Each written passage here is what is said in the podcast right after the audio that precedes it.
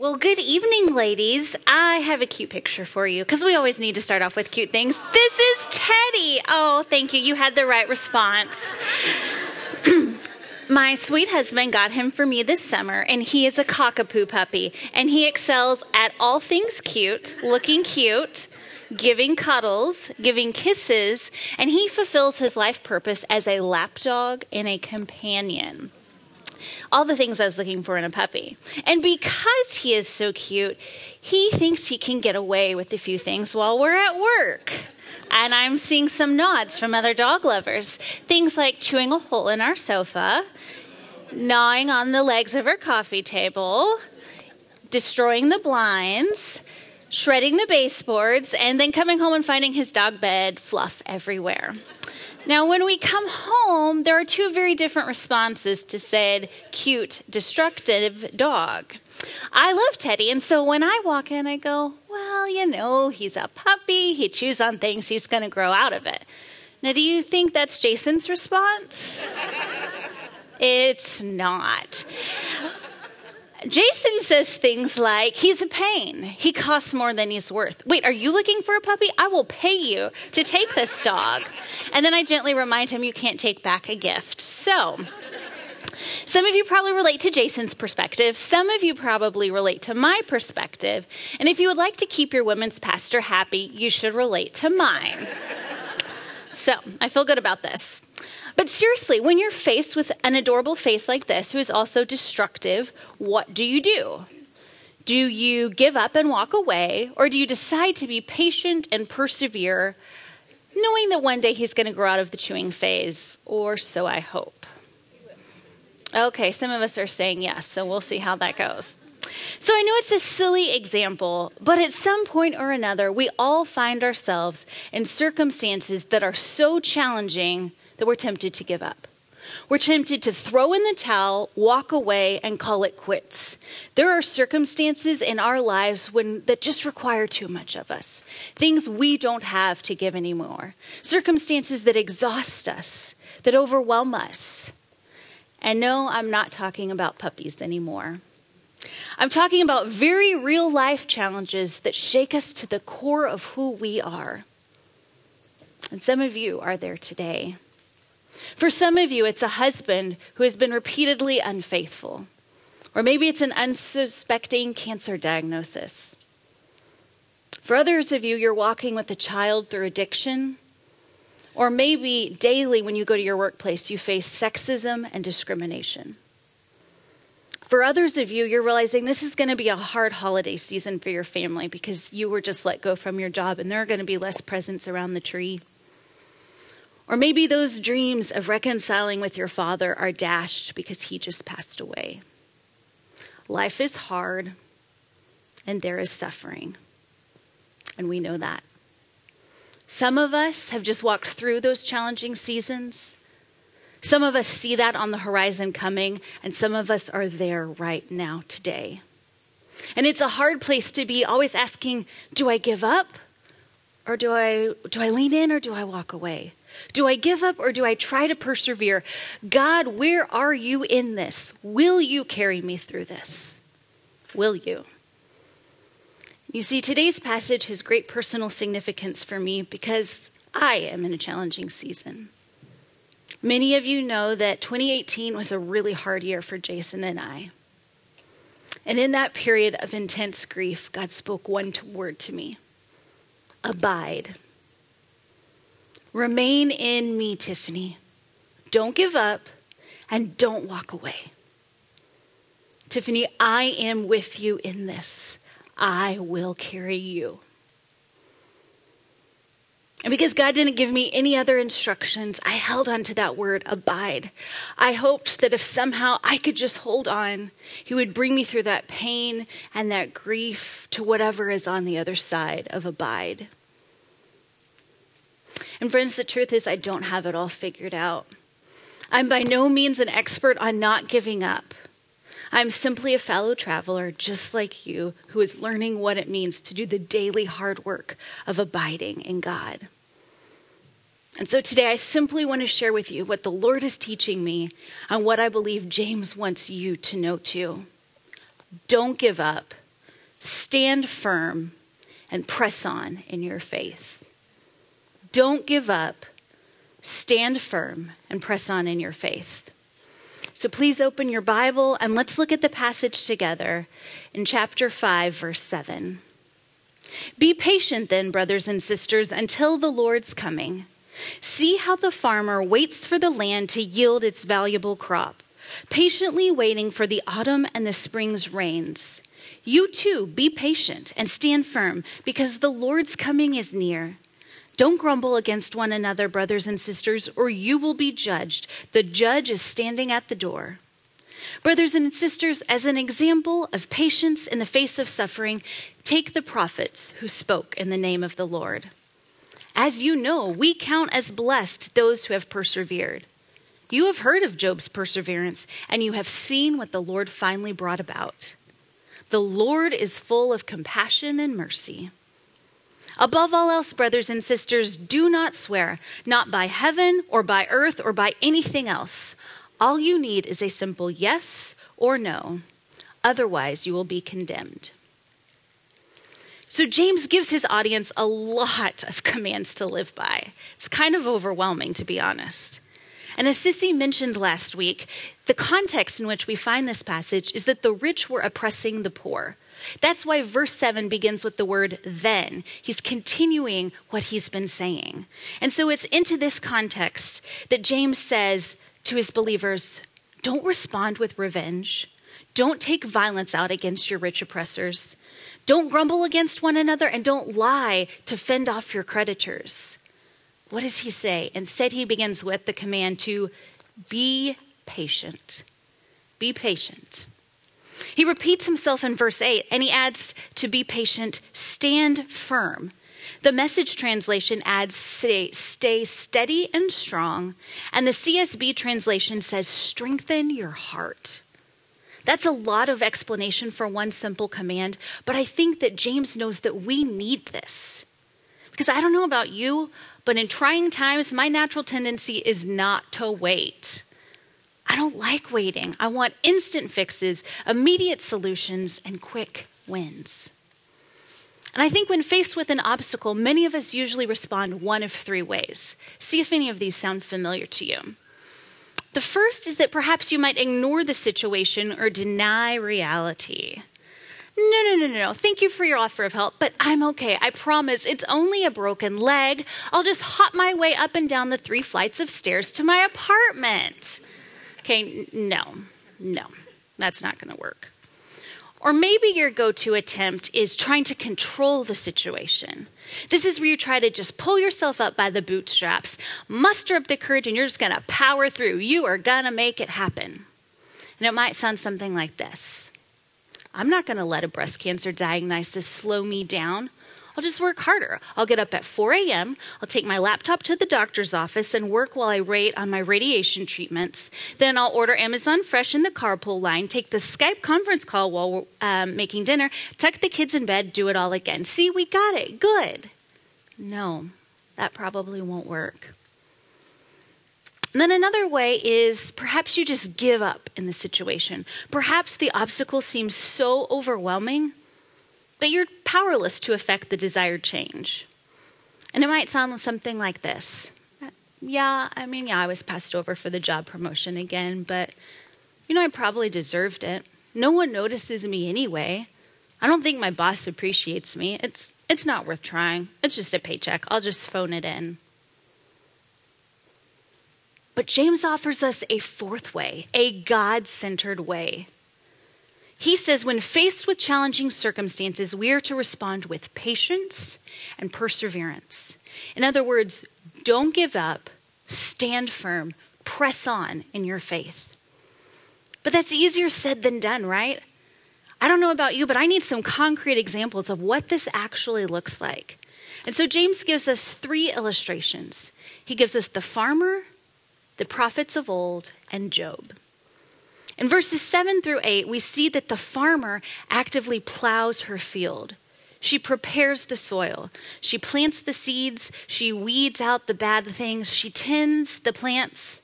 And then she waits. She waits for the rain to come that will bring her harvest. Nothing she does or doesn't do will hasten the coming of the rains. Ultimately, the harvest is out of her control. Because as Sissy said last week, control is an illusion. We are not in control, God is. Now look with me at verses 10 and 11. Here, James offers the prophets as an example of perseverance. The message reads Take the old prophets as your mentors. They put up with anything, they went through everything, and they never once quit, all the time honoring God. What a gift life is to those who stay the course.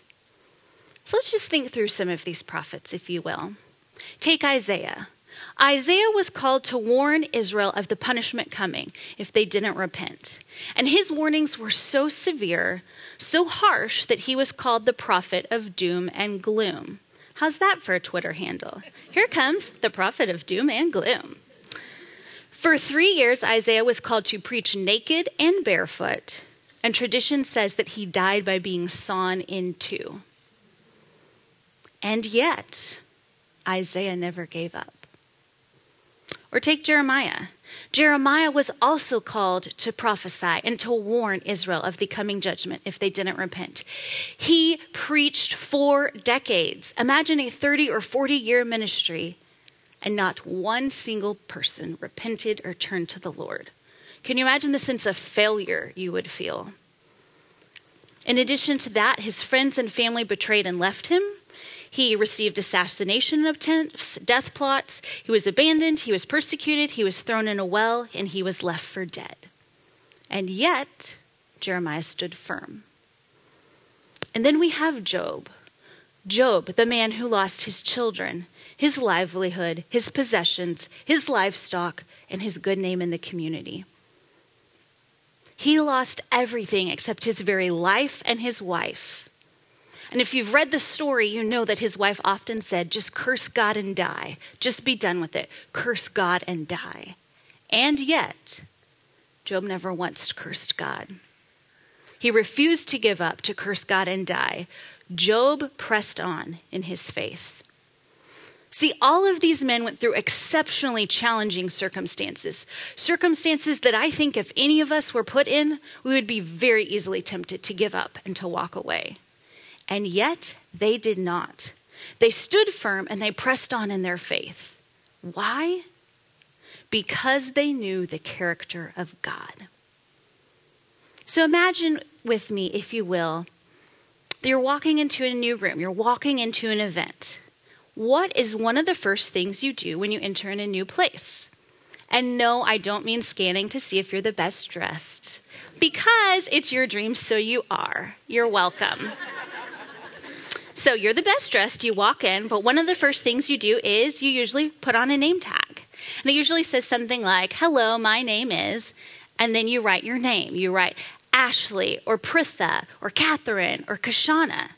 You are unique and you want your name to be known, to be representative of who you are to everyone else in the room. Now, if you were to fill out a name tag for God, what would you write?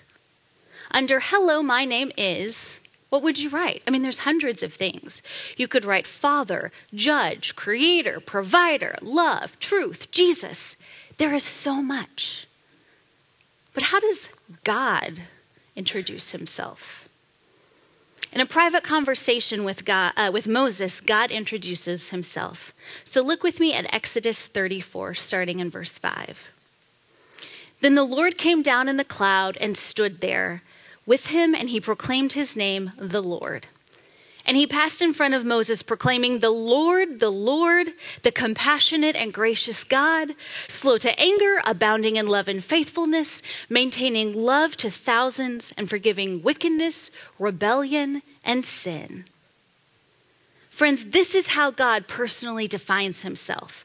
This is how he introduces himself to Moses and how he introduces himself to us. He is a compassionate God, a gracious God, a merciful God who abounds in love and faithfulness.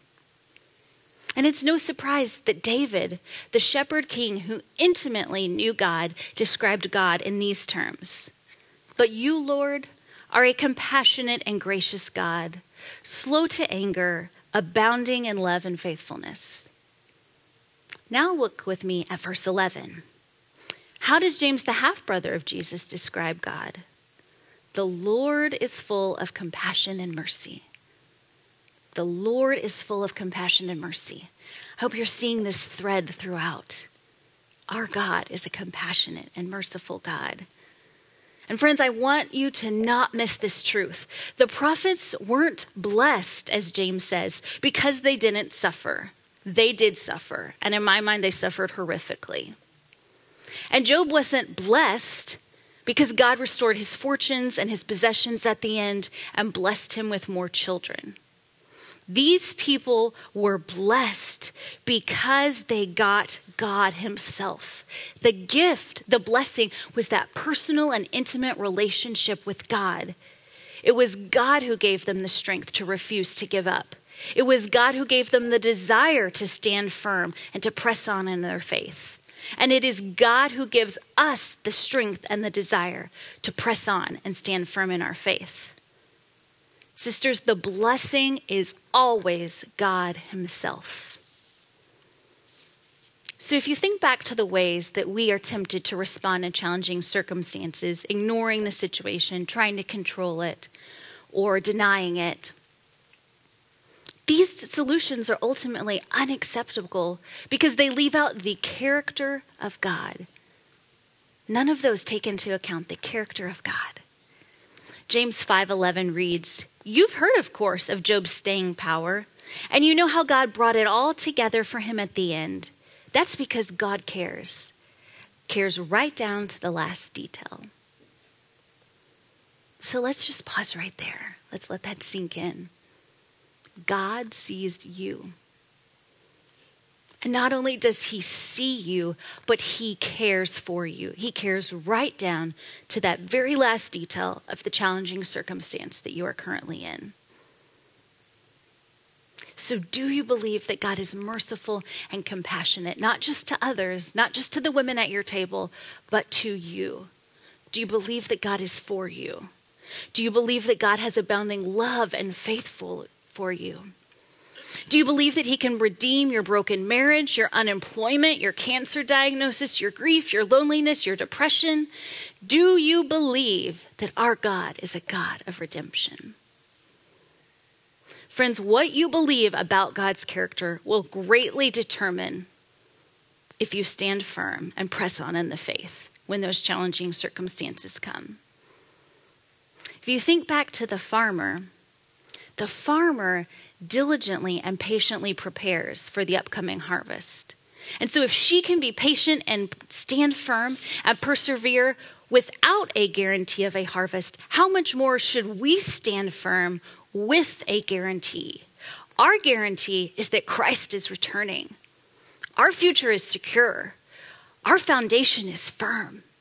We are called to be a people of perseverance.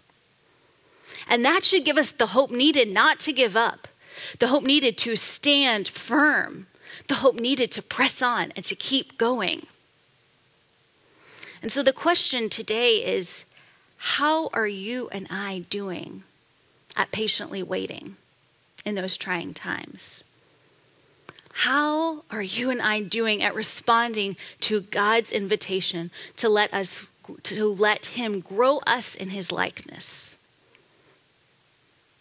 As you know, we don't drift into holiness. I wish we did. I wish just kind of a lazy river and we just kind of floated along and we looked up and we're like, oh, look, I've, I've grown in holiness now. No, none of us believe that because it is not true. Life is not the lazy river. We grow into holiness. Just like every harvest, growth is a process. And we are currently in the process of growing in Christ likeness. And if you think about it, that growth, it doesn't occur without resistance.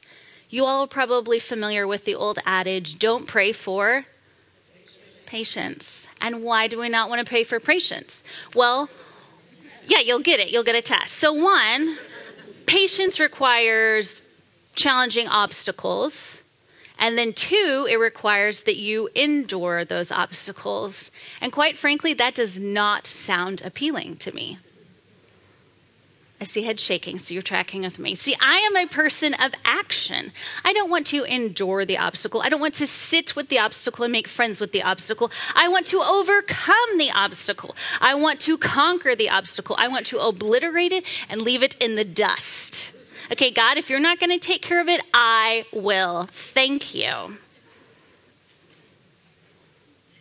Because to endure, that's to trust that God is in control to acknowledge that we are not, and to trust that God will redeem the situation for His glory and our good.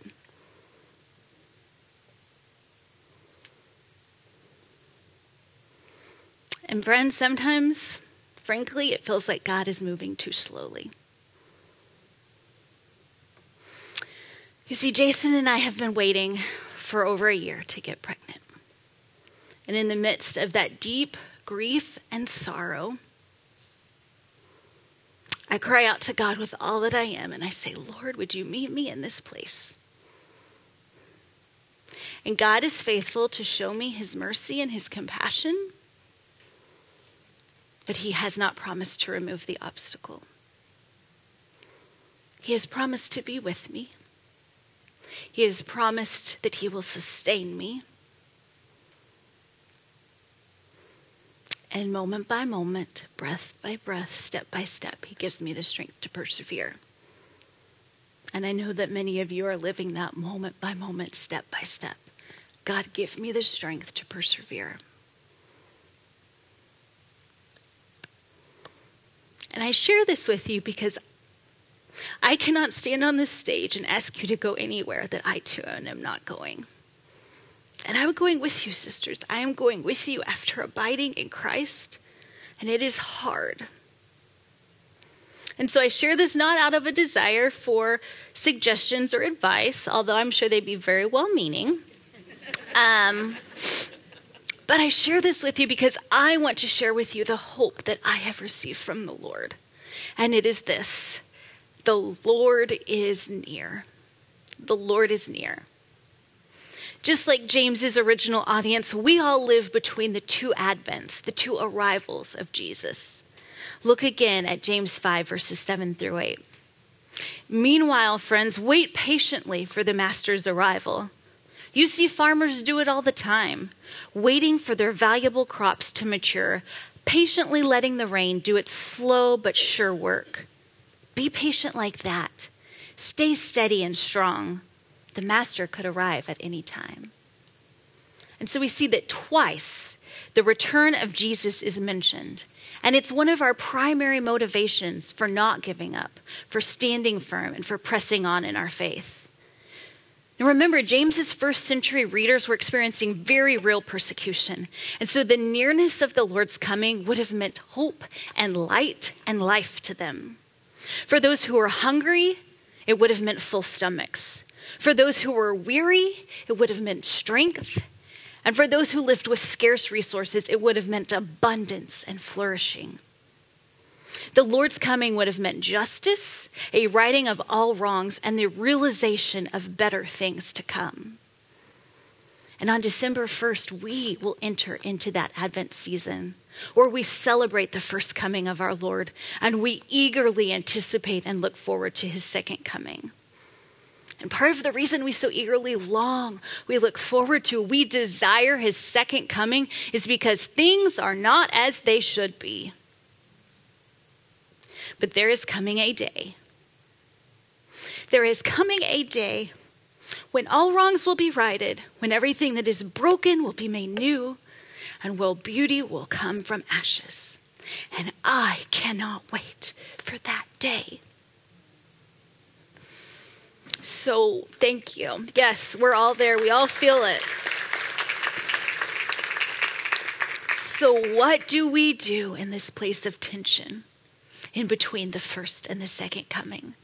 What do we do when we get sucker punched by life and we just want to quit and walk out and call it good? I have a few suggestions for you. The first is that we remember the death and resurrection of Jesus. Sisters, if our faith is not firmly hung on the death and resurrection of Jesus, your faith is meaningless. This is the central tenet of the gospel. I read somewhere that you can trust the man who died for you. When you're in a challenging circumstance and someone goes, I don't know, I didn't see God in that. Where is He? What is He doing for you? God has been bringing up this idea. You can trust the man who died for you. You see, Jesus is not far removed from sufferings, quite the opposite. He left the glory of heaven and came down to earth and took on flesh to be like one of us, fully God and fully man. And he lived a sinless life, and that is not because he was hidden away or cloistered away in an ivory tower. He faced every suffering and trial and persecution imaginable, and yet he still lived a sinless life. He died on the cross to take our penalty, to pay for the debt that sin causes. And because he rose again, we know that death does not have the final say. Life has the final say. And every suffering, every challenge will be redeemed. Second, we pray. James goes on in verses 13 to 18 to discuss how prayer covers the scope of entire life. He writes, Is anyone happy? Is anyone in trouble? Is anyone sick? Then pray. And prayer is not something complicated. It doesn't have to be in the King James Version on your knees saying thees and thous. It is simply a conversation with your attentive Father who longs to hear from you. He longs to hear everything you have to say, every heartache, every praise, every moment of gratitude, every fear and frustration and question. And we know that as our attentive Father, He doesn't just lean in and listen, He responds because He is a good and loving Father. And because prayer is powerful and effective, we are called not just to pray for ourselves, but to others. And so maybe as I've been speaking, the Lord has brought to mind someone who is currently in a challenging circumstance. Would you commit to pray for him or her? And if you are that person in that challenging circumstance, do not leave this room tonight without asking someone to pray for you. Prayer is one of the ways that God helps us to persevere, and your perseverance might be in the form of someone at your table tonight. Third, we assess our hope to complaint ratio. This was convicting. So, we all know that in challenging times, our stress can come out sideways and it can be directed at the people around us. When we're stressed or challenged, we're more likely to complain, to grumble, to gossip, um, and even to lie to one another, all in a desperate attempt to gain control of what seems uncontrollable, to manage the chaos. And that's exactly the sort of behavior that James calls out in verses 9 and 12. He says, Don't grumble against one another, don't swear. Instead, speak truthfully. Let your yes be yes and your no be no. And so, one way to assess how am I doing in this challenging time is to ask, Am I complaining more or am I hoping more? Am I complaining more or am I hoping more? And this is just a simple exercise you can do each night at bed at, um, as you draw to, near to bedtime. But if you find that you're complaining more, that's not a reason to beat yourself up. It's simply a prompting from the Holy Spirit to confess your sin to ask for forgiveness and say, Lord, help me to remember that you alone are my source of hope. You don't give me hope, you are my hope. May my words and my speech bring glory to you. And then finally, we allow our community to support us. I don't know if you noticed, but in five short verses, the term brothers and sisters is mentioned four times. And that's not an accident because part of not giving up, of standing firm and pressing on, is allowing the body of Christ to surround, to support, and to carry you. If the Christian life is not lived in isolation, why would we think we need to live the challenging times in isolation? I know when I'm not doing well, I want to isolate, I want to hide. I want to impress you. I want you to think that I have it together and that I'm strong. But the truth is, I am needy, and you are needy. We are all in need of a Savior, and we are all in need of the gifts that the body of Christ brings. By allowing someone else to serve you, you're allowing them to operate in their giftedness and to grow in Christ's likeness. And then finally, I have just one final thought that I want to leave with you. And for me, it was the most convicting part of this entire message preparation. If you think we're called to just be patient and stand firm during the trying times, take a look again at verse 7. For how long are we called to be patient? Until the Lord's coming. Friends, that is our entire lives. For our entire lives, we are called to be patient and persevere. It's not, well, I was patient and persevered the last trial, so I get a free pass for this one. I can just let it all go. Sisters, we don't get a free pass. Part of God's plans and purposes for us is growing in us patience and perseverance for His glory and honor. We are called to be patient and to persevere for our entire lives. And so now we've come full circle in the book of James. If you think back to that second week, Amy began by teaching us that genuine faith perseveres in trials we read James 1, verse 2, which says, Consider it pure joy, my brothers and sisters, whenever you face trials of many kinds, because you know that the testing of your faith produces perseverance. Let perseverance finish its work, so that you may be mature and complete, not lacking anything. And now we conclude with James's lifelong admonition don't give up, stand firm, and press on in your faith. Because the Lord is merciful and compassionate, you and I can face challenges with patience. And friends, the Lord is near, and one day he will be nearer still. That is the good news that we, as the people of God, proclaim.